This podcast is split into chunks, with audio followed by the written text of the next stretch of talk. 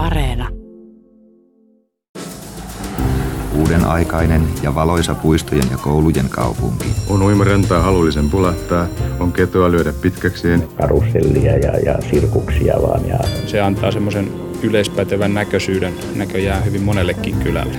Kuka en minä huomaa mitään eroa. Minkälainen ero tässä nyt pitäisi olla näissä? Monet ovat minulta kysyneet, millaisia ovat suomalaiset kaupungit. Tähän voi vastata monella tapaa, mutta yksi vastaus pitää aina paikkansa. Ne ovat kaukana. Toinen yleinen vastaus on, että niissä on paljon kesäasukkaita, millä tarkoitetaan mökkiläisiä. Moni suomalainen rakastaa mökkiä enemmän kuin kotiaan. Itselläni on mökki Kokkolassa, joten olin jäävi rakkaimman mökkeilykaupunkini suhteen, enkä siis käsittele tässä ohjelmassa Kokkolaa. Onneksi Suomessa on monta muutakin täydellistä mökkikaupunkia. Yhteistä niille on se, että jostain päin Suomea katsottuna ne ovat aina kaukana, kauempana kuin Bryssel Pariisista. Ainoastaan Lempäällä on lähellä, mainostaahan se itseään kekseliällä sloganilla Lempäällä on lähellä.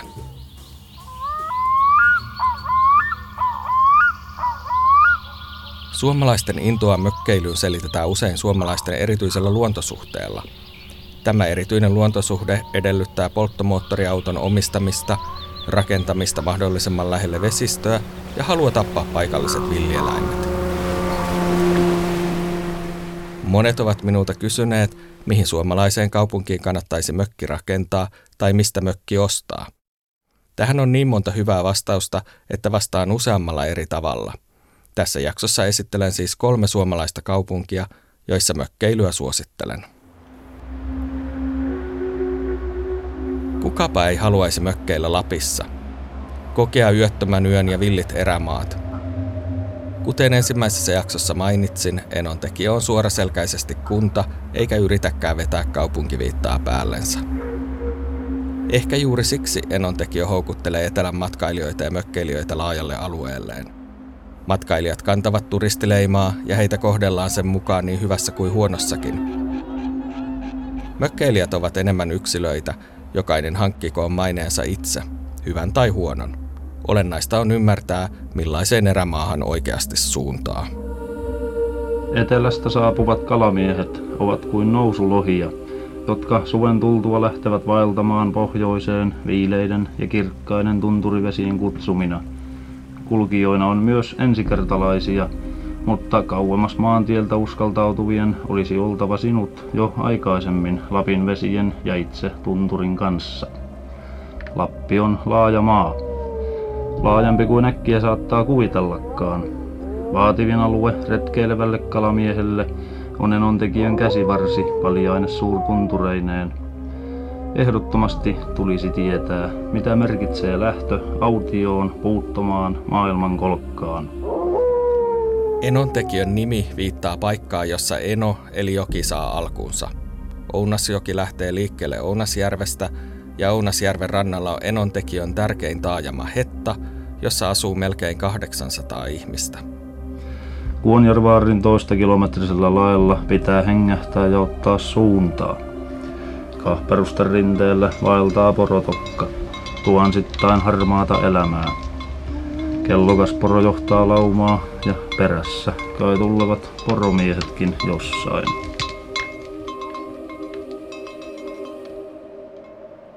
Enontekijön alueella sijaitsee järjestyksessä 34 Suomen korkeinta kohtaa.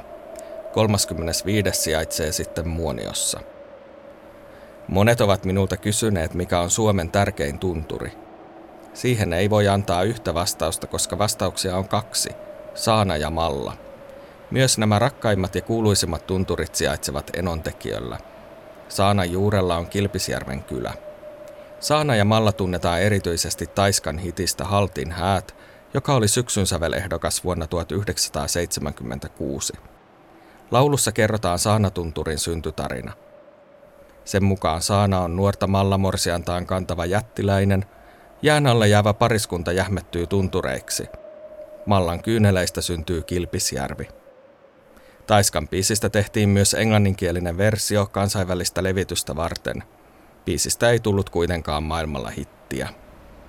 Matkan aikana me kaikki näimme, että suuri tunturi rakastaa yksinäisyyttä Se ei korkeudessaan halua matalan maan kasvullisuutta, vaan vahvana säätelee jalkainsa juuressa tapahtuvaa elämää. Se todellakin pakottaa ympäristönsä tahtonsa mukaiseksi. Vain pyhien korkeuksien vapaa tuuli näyttää olevan tuon paljaslakisen valtiaan sopuisena naapurina. Hetassa sijaitsee Tunturilapin luontokeskus, jossa on muun muassa Yrjökokko-kirjasto. Se on omistettu laulujoutsenen pelastajalle, kirjailija Yrjö Kokolle. Monet ovat minulta kysyneet, mitä itse-taidetta löytyy enontekijöiltä. Siihen on helppo vastata. Enontekiöläisen itetaiteilijan Lauri Pappilan puulintukokoelma on pysyvästi esillä luontokeskuksessa Kokon kirjaston vieressä. Hetassa järjestetään myös Euroopan unionin pohjoisin klassisen musiikin festivaali Hetan musiikkipäivät kevät-talvella. Nykyään Enontekijön tunnetuin merkkihenkilö on kansanedustaja Mikko Kärnä. Mikko Kärnä on valittu Enontekijön uudeksi kunnanjohtajaksi. Kärnä siirtyy Enontekijön kunnanjohtajaksi VT-kunnanjohtajan toimesta. 31-vuotias Kärnä on syntynyt Puolangalla. Enontekijölle hän muutti Inaarista, jossa työskenteli Kalottikeskuksen toiminnanjohtajana. Ennen sitä Kärnä, kapteeni EVP, oli Ivalon rajavartioalueen varapäällikkö. Kärnä valittiin kunnanjohtajaksi äänin 10-6. Entinen Enontekijön kunnanjohtaja on profiloitunut Lapin puolustajaksi. Itse tunnen Kärnän erityisesti metsästyksen puolustajana. Olihan ensikohtaamiseni tuoreen kunnanjohtajan kanssa oululaisessa pupissa käyty väittely vihreiden metsästyskannoista. Oli Kärnän politiikasta mitä mieltä tahansa, niin erityisenä ansiona on sanottava, että hän on tuonut Pohjois-Suomen asiat sosiaalisen median keskusteluagendalle.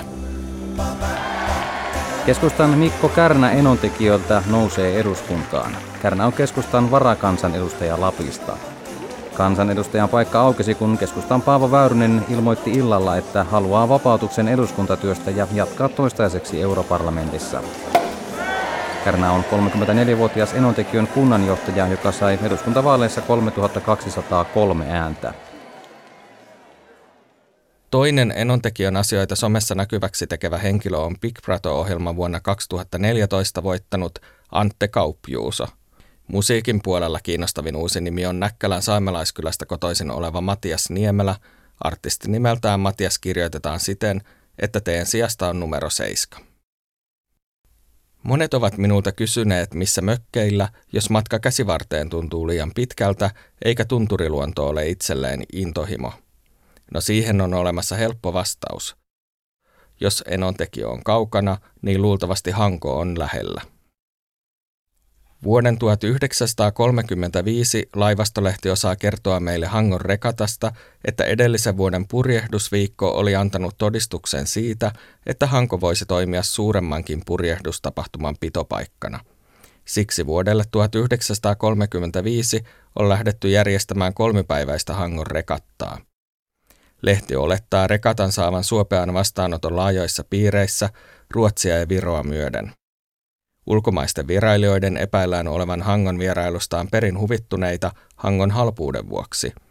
Ulkolaisethan ne elävät siellä melkein ilmaiseksi, lehti kirjoittaa. Erilaisia rekattoja Hangossa oli järjestetty vuodesta 1911 alkaen, eli perinne oli vahva jo aiemmin.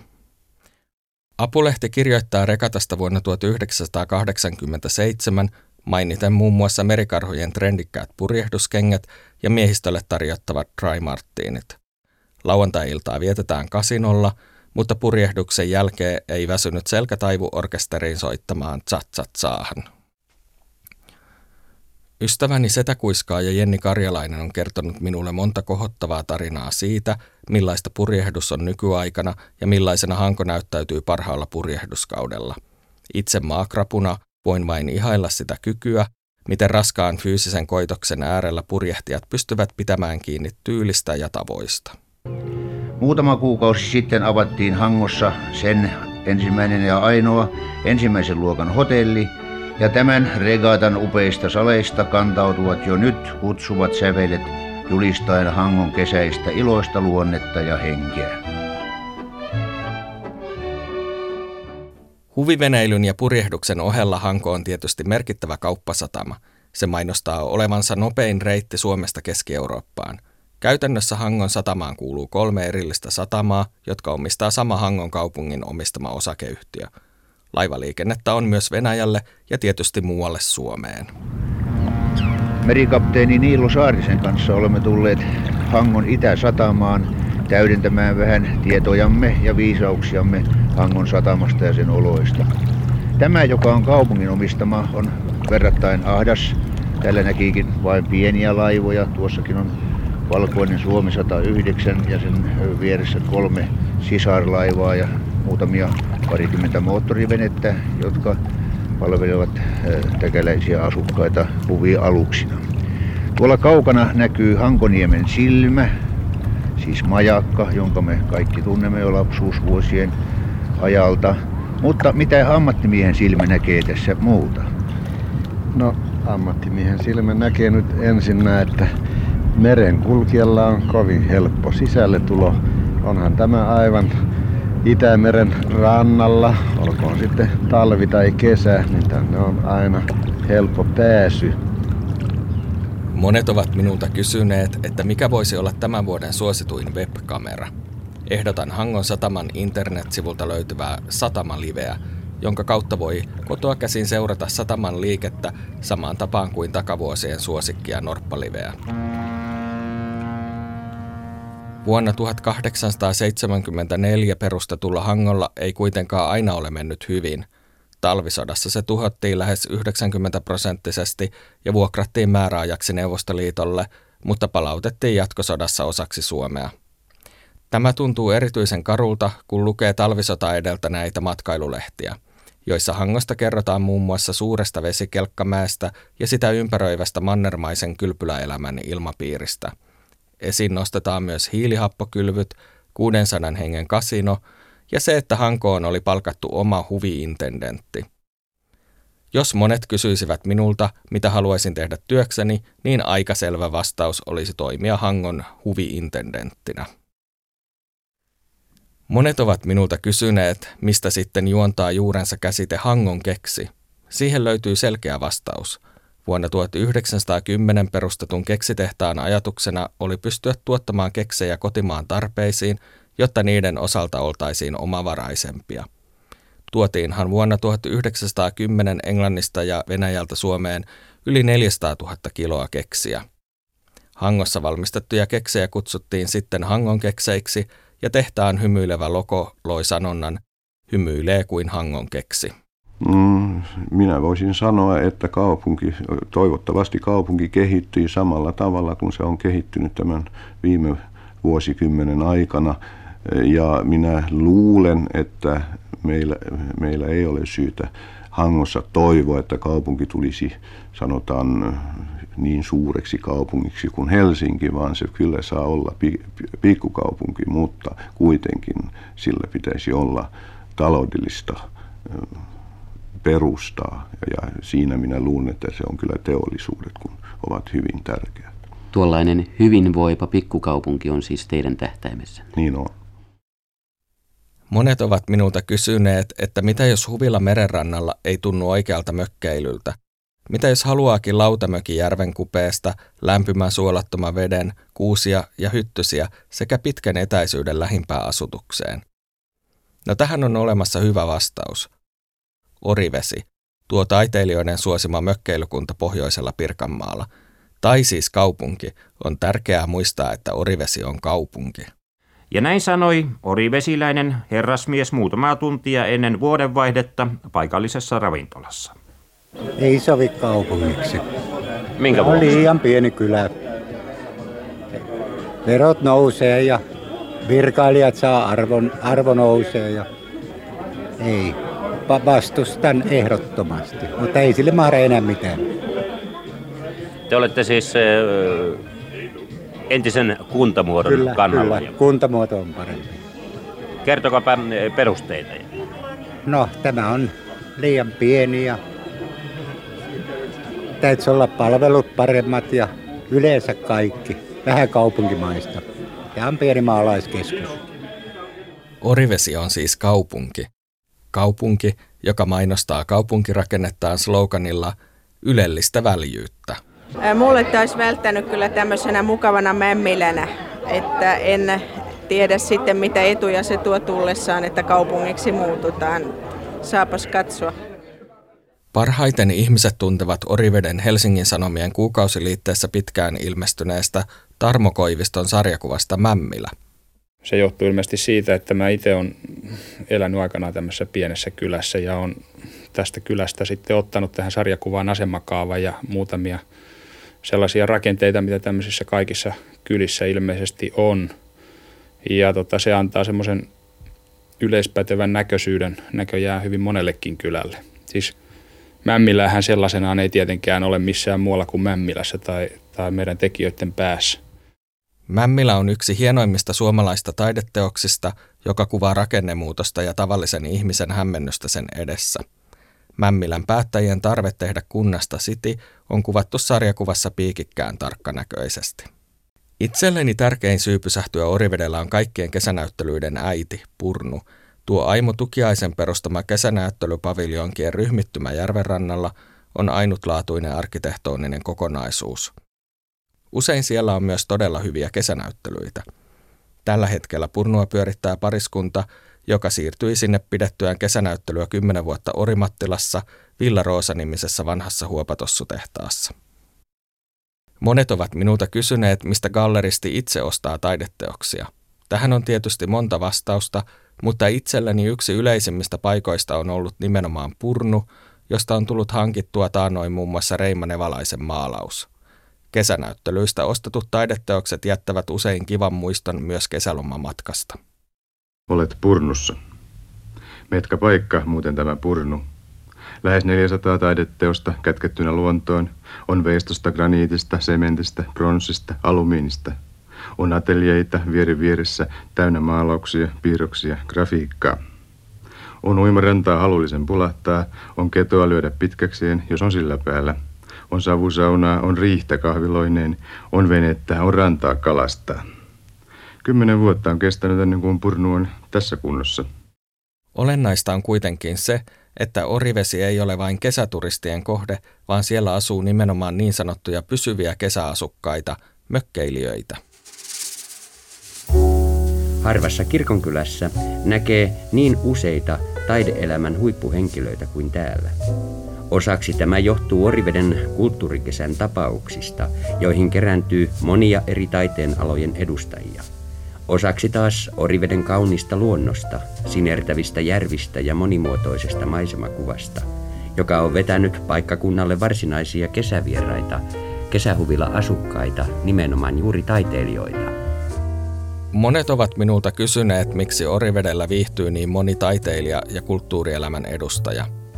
Tähän on varmasti syynä Purnun ja Oriveden suven lisäksi jo lopetettu Oriveden opisto, jossa moni kulttuurihenkilö ehti nuoruudessaan opiskella ja vanhemmiten toimia opettajana.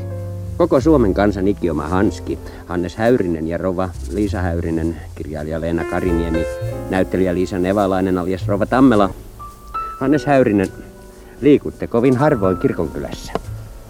No hyvin harvoin. Kun pääsee sieltä kaupungin talvisista paineista tänne maaseudulle ja maalle, ja varsinkin kun on näin kauniita ilmoja, kun tänä kesänä on tähän saakka ollut, toivottavasti on edelleenkin, niin eipä täältä juuri tee mieli mihinkään lähteä. Tätä sitä ihminen tarvitsee jo tässä iässä talven varalle. Monet ovat minulta kysyneet, että missä päin Suomea kannattaisi mökkeillä. Enon tekijö Hanko ja Orivesi ovat erinomaisia vastauksia. Seuraavassa jaksossa pohditaan, miksi jotkut Suomen kaupungit ovat olemassa.